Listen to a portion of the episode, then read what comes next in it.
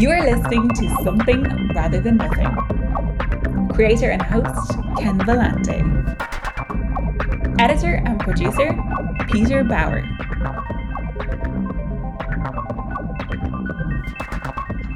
This is Ken Vellante with Something Rather Than Nothing podcast, and uh, today we're speaking with Nicholas Rossi, uh, director, cinematographer. I encountered his work, uh, Heaven Adores You, uh, a, a, beautiful, uh, well done, researched um, documentary on uh, somewhat of a Portland saint, Elliott Smith, a beautiful documentary. I contacted Nicholas we got Nicholas here to learn about him as an artist and to talk a little bit about Portland and uh, his documentary. Nicholas Rossi, great pleasure to have you on Something Rather Than Nothing. Awesome. Thanks for having me, Ken. Absolutely. Um, so, Nicholas, uh, you're a, a director, cinematographer. Were you an artist when you were born? Was I an artist when I was born? Probably it really seemed to be something that started early and that I just was interested in at a very, very early age and started sort of doing things that other people, like teachers and whatnot in, in school and uh, other adults, seemed to sort of notice at an early age. And I had pretty supportive parents around that kind of stuff. So it, it seemed like this natural sort of just let him just let Nicholas do what he's gonna do. Um, and I I tried to explore everything. I was really curious about everything. I was really uh, affected by things, really empathic at a at a young age. Um, by just affected by music, really emotionally attached to music at an early age. Really into uh, expressing myself, art. Uh, I think the, the the film stuff came a little bit later, but before that, was really influenced by photography, imagery. Um, even as a young kid, I was interested in theater, but never really made any sort of like strides with being in school plays or anything like that.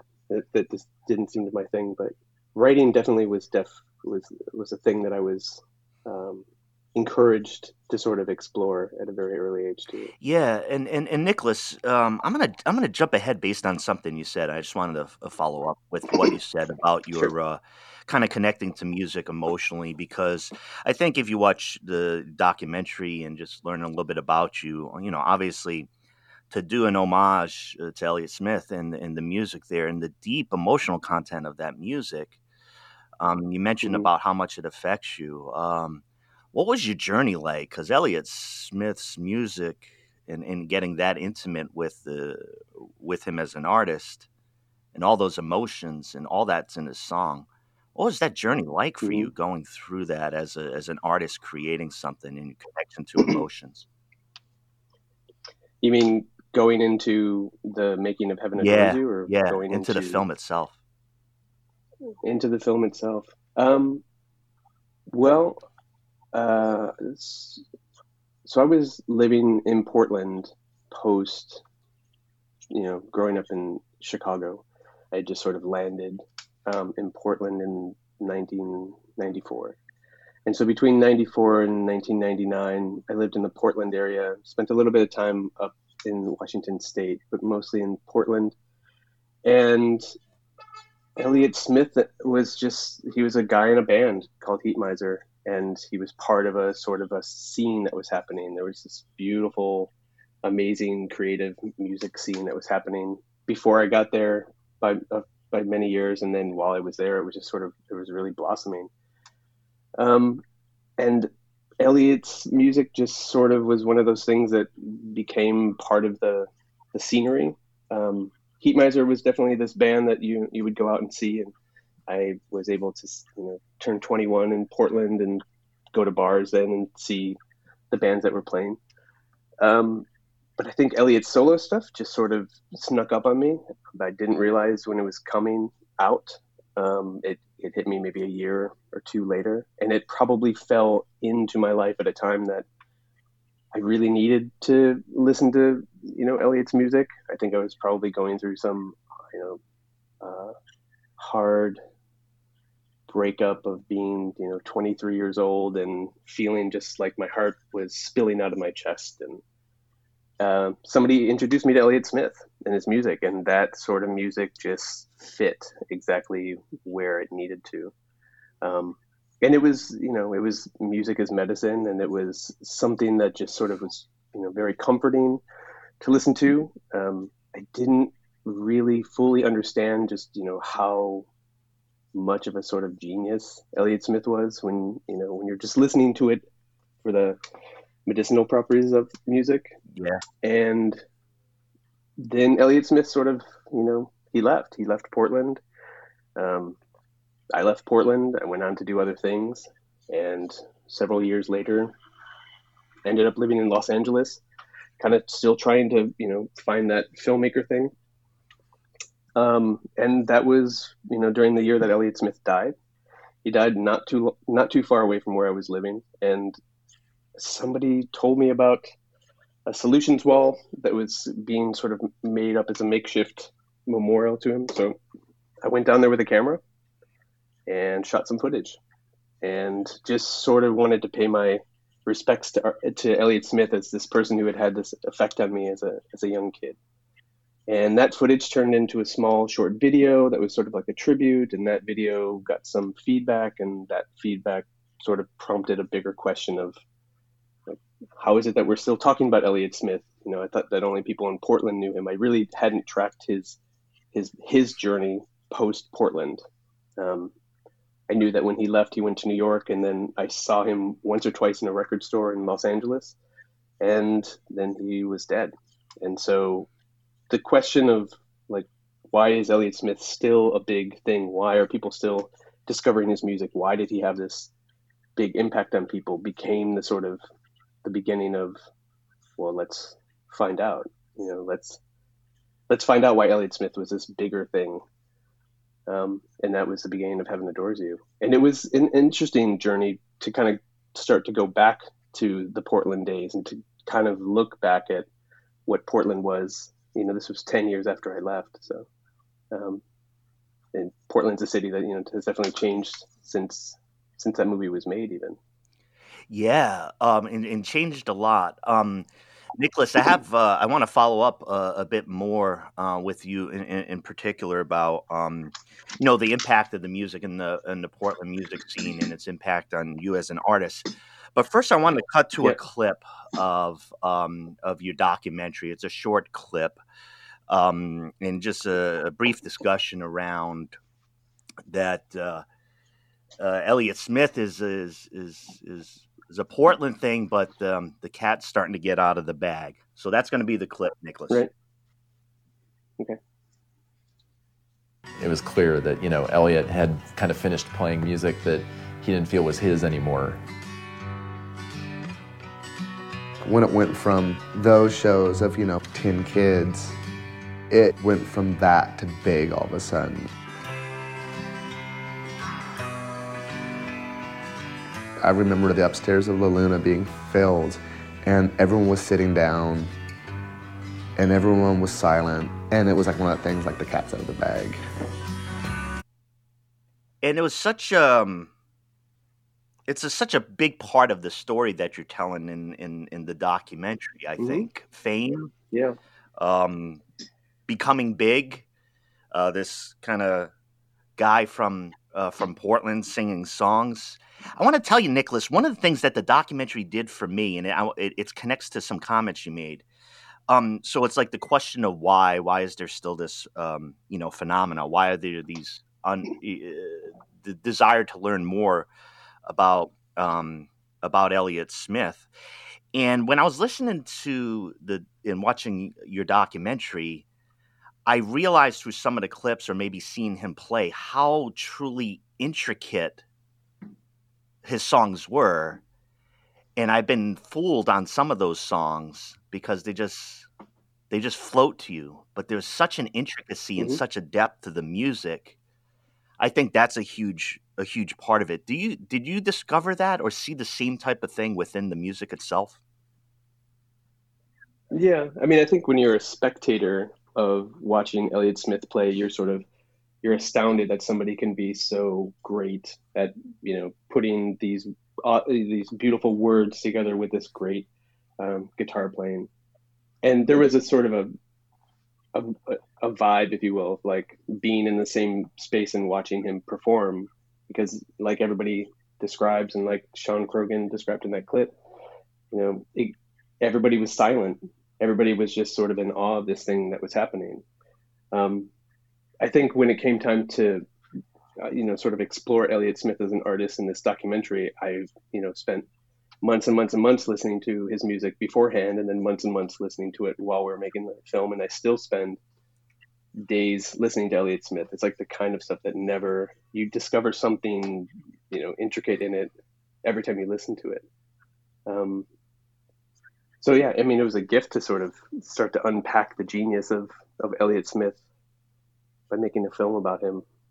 Yeah, and um, Nicholas, I want to get a little, into a little bit more about um, about you as an artist. Uh, I understand that Heavens uh, Adore You is your first uh, full feature with you as as director, and you've worked as um, a mm-hmm. cinematographer, and you talked about uh, photography. I've um, I've worked on a couple very short documentaries. I'm actually struggling on one uh, at present, and I tell you, one of the things discoveries for me in trying to practice uh, what you do is a deep and profound respect of trying to get it right or tell the story sound wise, visually, etc.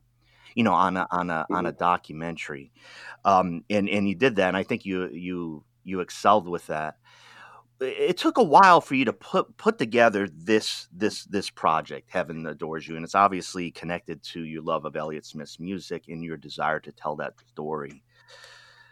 Yeah. Uh, were there any times when you were when you were doing this that that you just said am, am i the, the the right person? What what what kept you going in in creating this and spending the time on this and and, and telling this this story of elliott smith as a creator you as a creator yeah. Uh, I mean, it's funny to look back at it now and be like, what what made you think that you could pull this off? And I think there's like a bit of uh, not knowing that le- sort of lets you just sort of walk into things like this and just say, okay, I think I can do this. I, I think I can do this. And then people are supporting you to do this.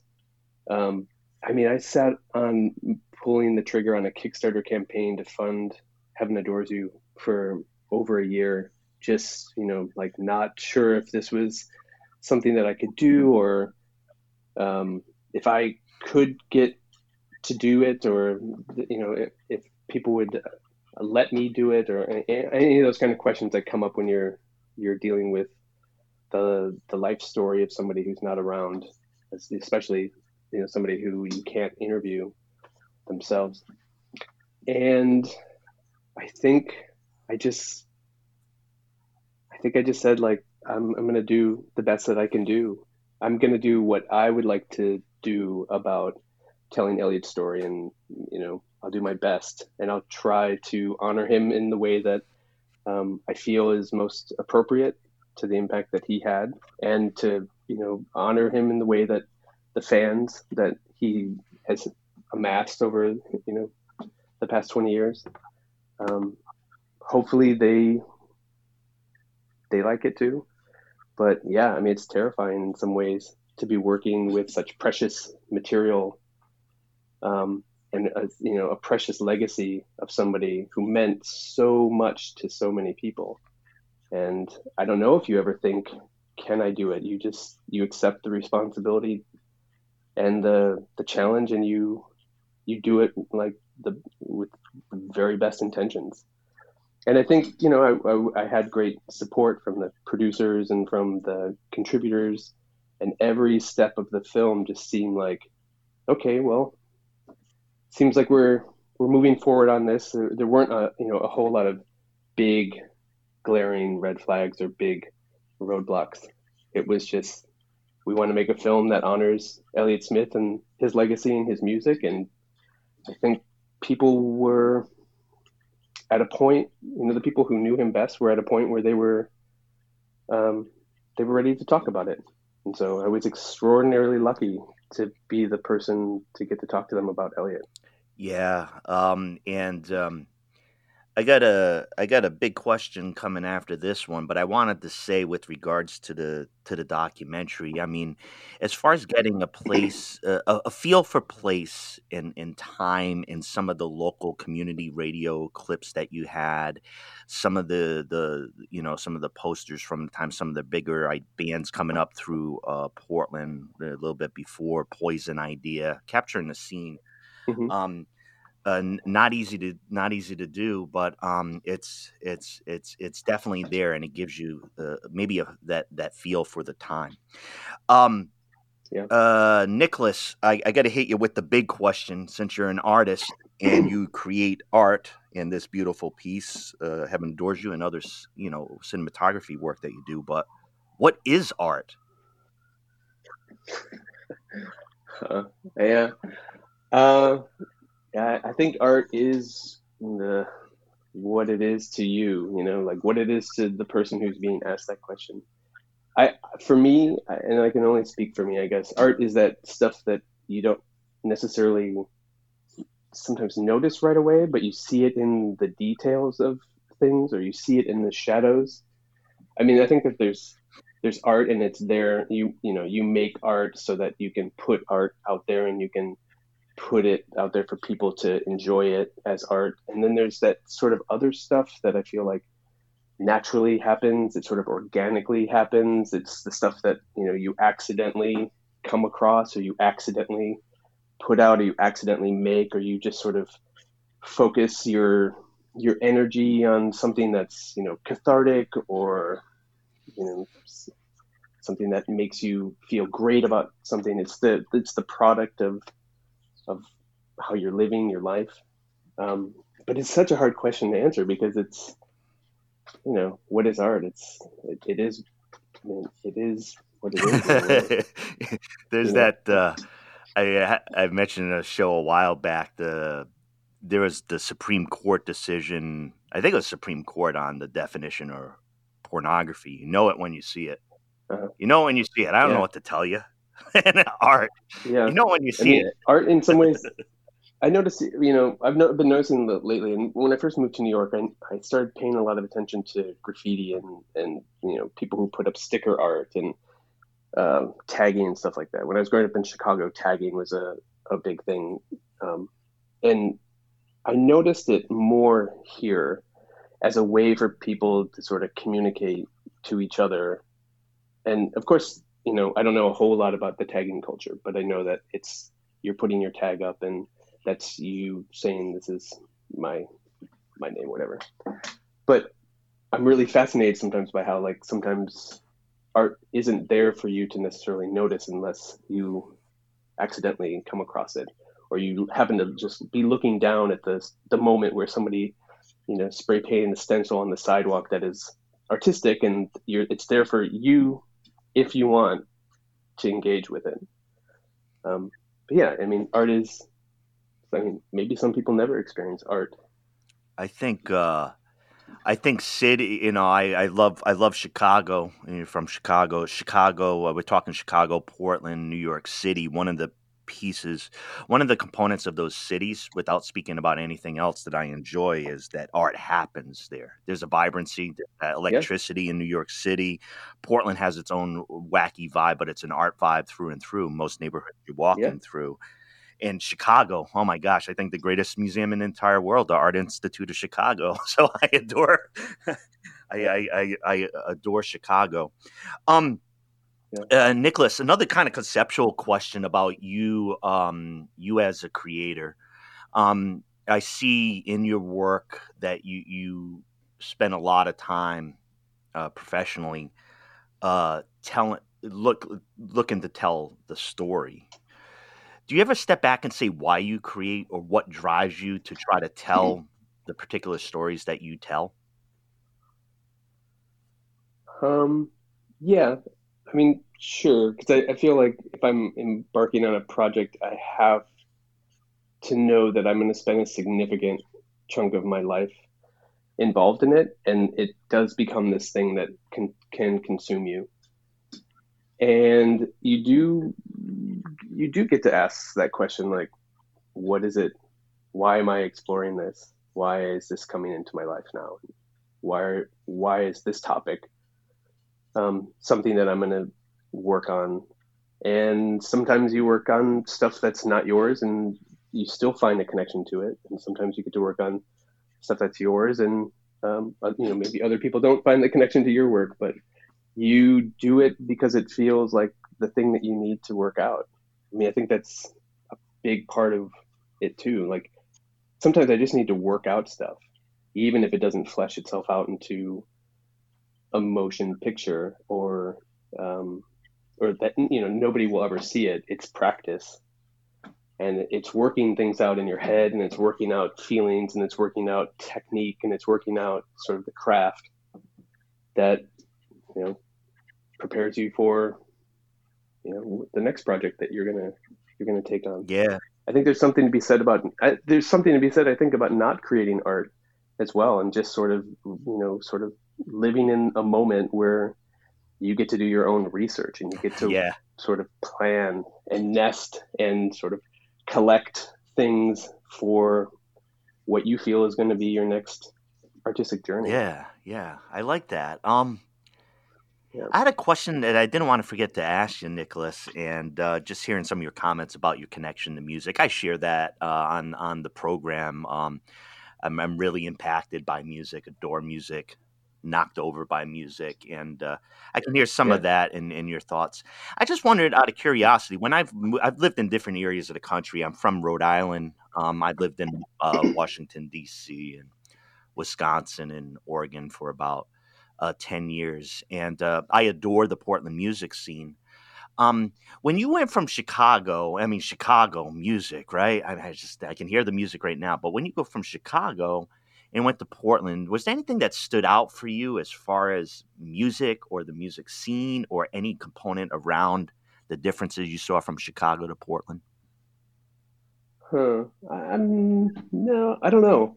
Because I think when I was in Chicago, I wasn't necessarily listening to the Chicago music scene. I was kind of listening to anything that was happening in, you know, 1989 to 1994. Sure, sure. So that included like that included all this sort of indie stuff that was coming up, and it was from places that you know I'd never been to. I was listening to Sebadoh and um, Mazzy Star and um, you know I was always listening to the Butthole Surfers too. But so I think when I moved to Oregon, it was at the sort of I mean the tail end of grunge for sure. I, I remember like Kurt Cobain died, and then I moved to I took a train to Seattle, and that was the end. But there was still this sort of overflow of grunge in the Pacific Northwest that was still there, and that sort of morphed into this post punk pop stuff of you know the Heatmiser, Hazel, Crackerbash, that Portland scene. I don't remember ever feeling like oh I just stepped into a completely different music scene as much as um, I you know going from Chicago where I grew up to Oregon where I'd never even visited prior to Yeah, ending yeah. up there. It just seemed like okay, I'm in a, I'm in a totally different world, and the world is mine to explore. Oh, that's wonderful. That's wonderful. I Yeah. got um, I got a big uh, got a big question for you, but I wanted to tell you a quick Portland Sebadoh story um, that I think Okay. you might enjoy. It's stuff like this happens in Portland. Um, you mentioned Sebadoh, band that uh, I really enjoy, and the connection of Dinosaur Jr. and uh, Lou Barlow. But uh, Sebadoh Yeah. was uh, doing a little signing in a record shop, a very good record shop. Name escaping me uh, right now uh, in Portland.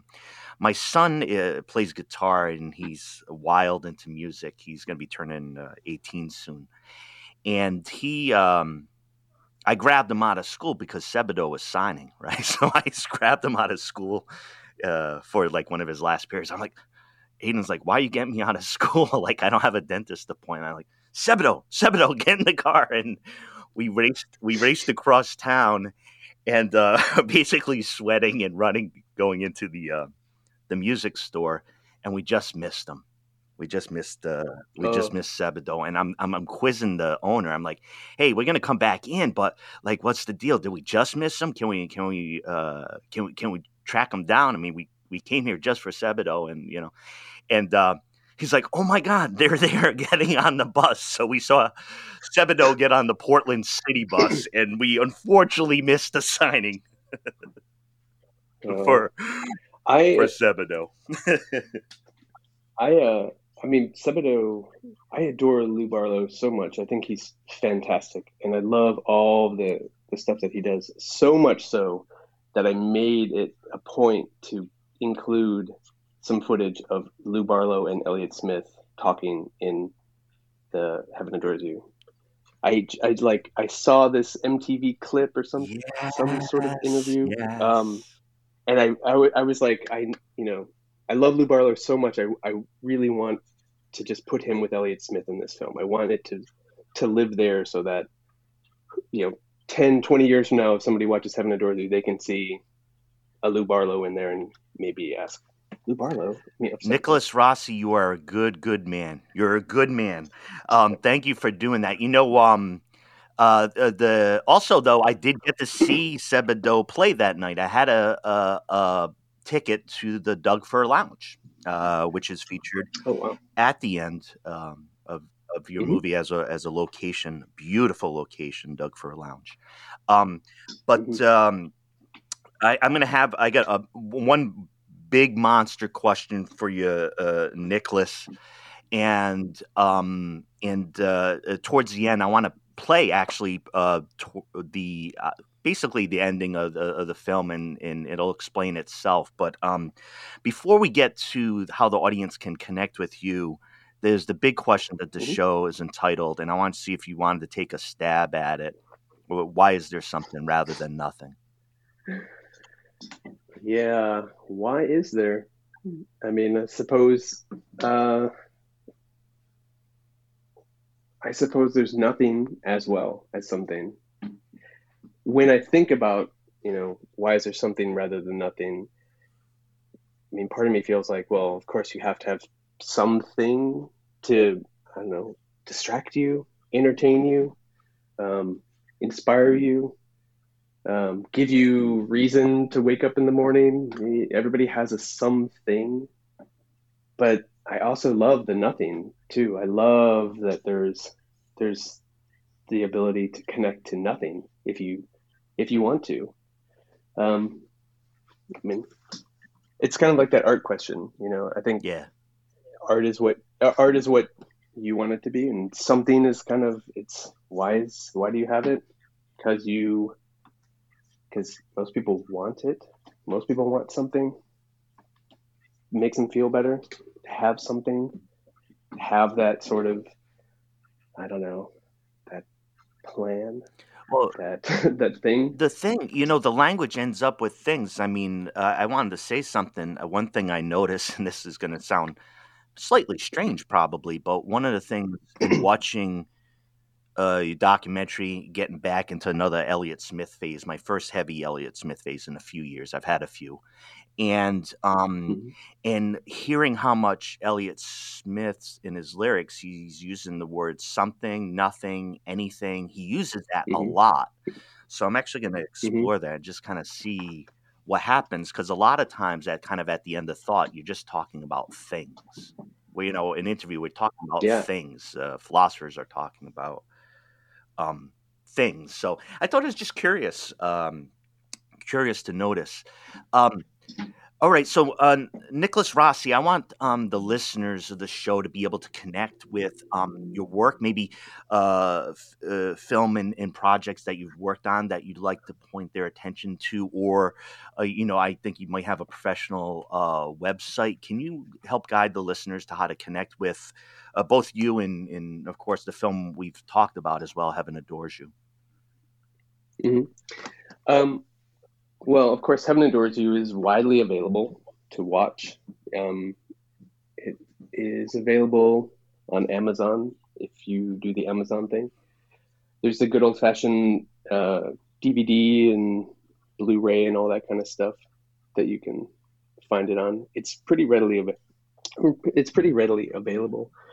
Um, as for me, I, you know, my days of social media just seem like they're coming closer and closer to an end. And I'm not as active, I think, as I once was, but I'm certainly um, discoverable on the internet. I'm sure somebody can find a way.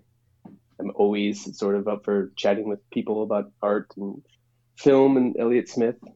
I have a you know a website that has all my cinematography stuff on it. Um, it's of course nicholasrossi.com. But I'm pretty pretty easy to get in touch with. There's not a whole lot of Nickolas Rossi's out there. Yeah, well, and I wanted to I wanted to thank you um uh, so much for for taking the time to pop onto the show and to tell you um you know, I think your first your your directorial full directorial debut with this film I think you took on a pretty heavy, heavy, heavy lift, and I think you pulled it. off. I think you pulled it off. I, I, think it's absolutely clear to the viewer that you pulled it off, and I wanted to let you know that. I wanted to recommend Heaven Adores oh, You, thanks, yeah, to, to to everybody, and of course, you know, celebrating what you do in that um, the the music of uh, Elliott Smith. Um, but uh, uh, yeah. again, uh, thanks for popping on the program and talking about art. Um, uh, a real blast.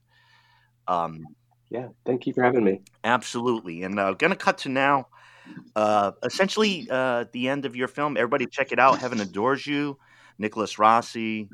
Uh, thanks so much, and thanks for listening to something rather than nothing. Uh, well, we've got uh, another one here. This is going to be, I think, the the closing song. Uh-huh. Is there a reason you you picked this one to close the album? Um, because it was kind of happy. It's got a positive name, doesn't it? Oh, yeah. Um, we have Elliott Smith in the studio with us. It's Morning Becomes Eclectic on uh, 89.9 KCRW.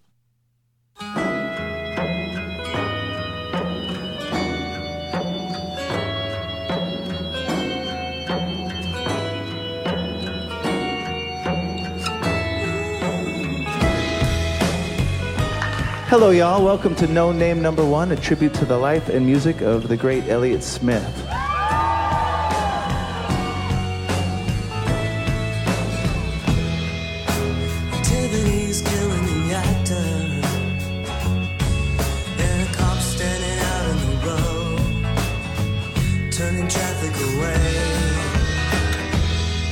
There's nothing she could do until after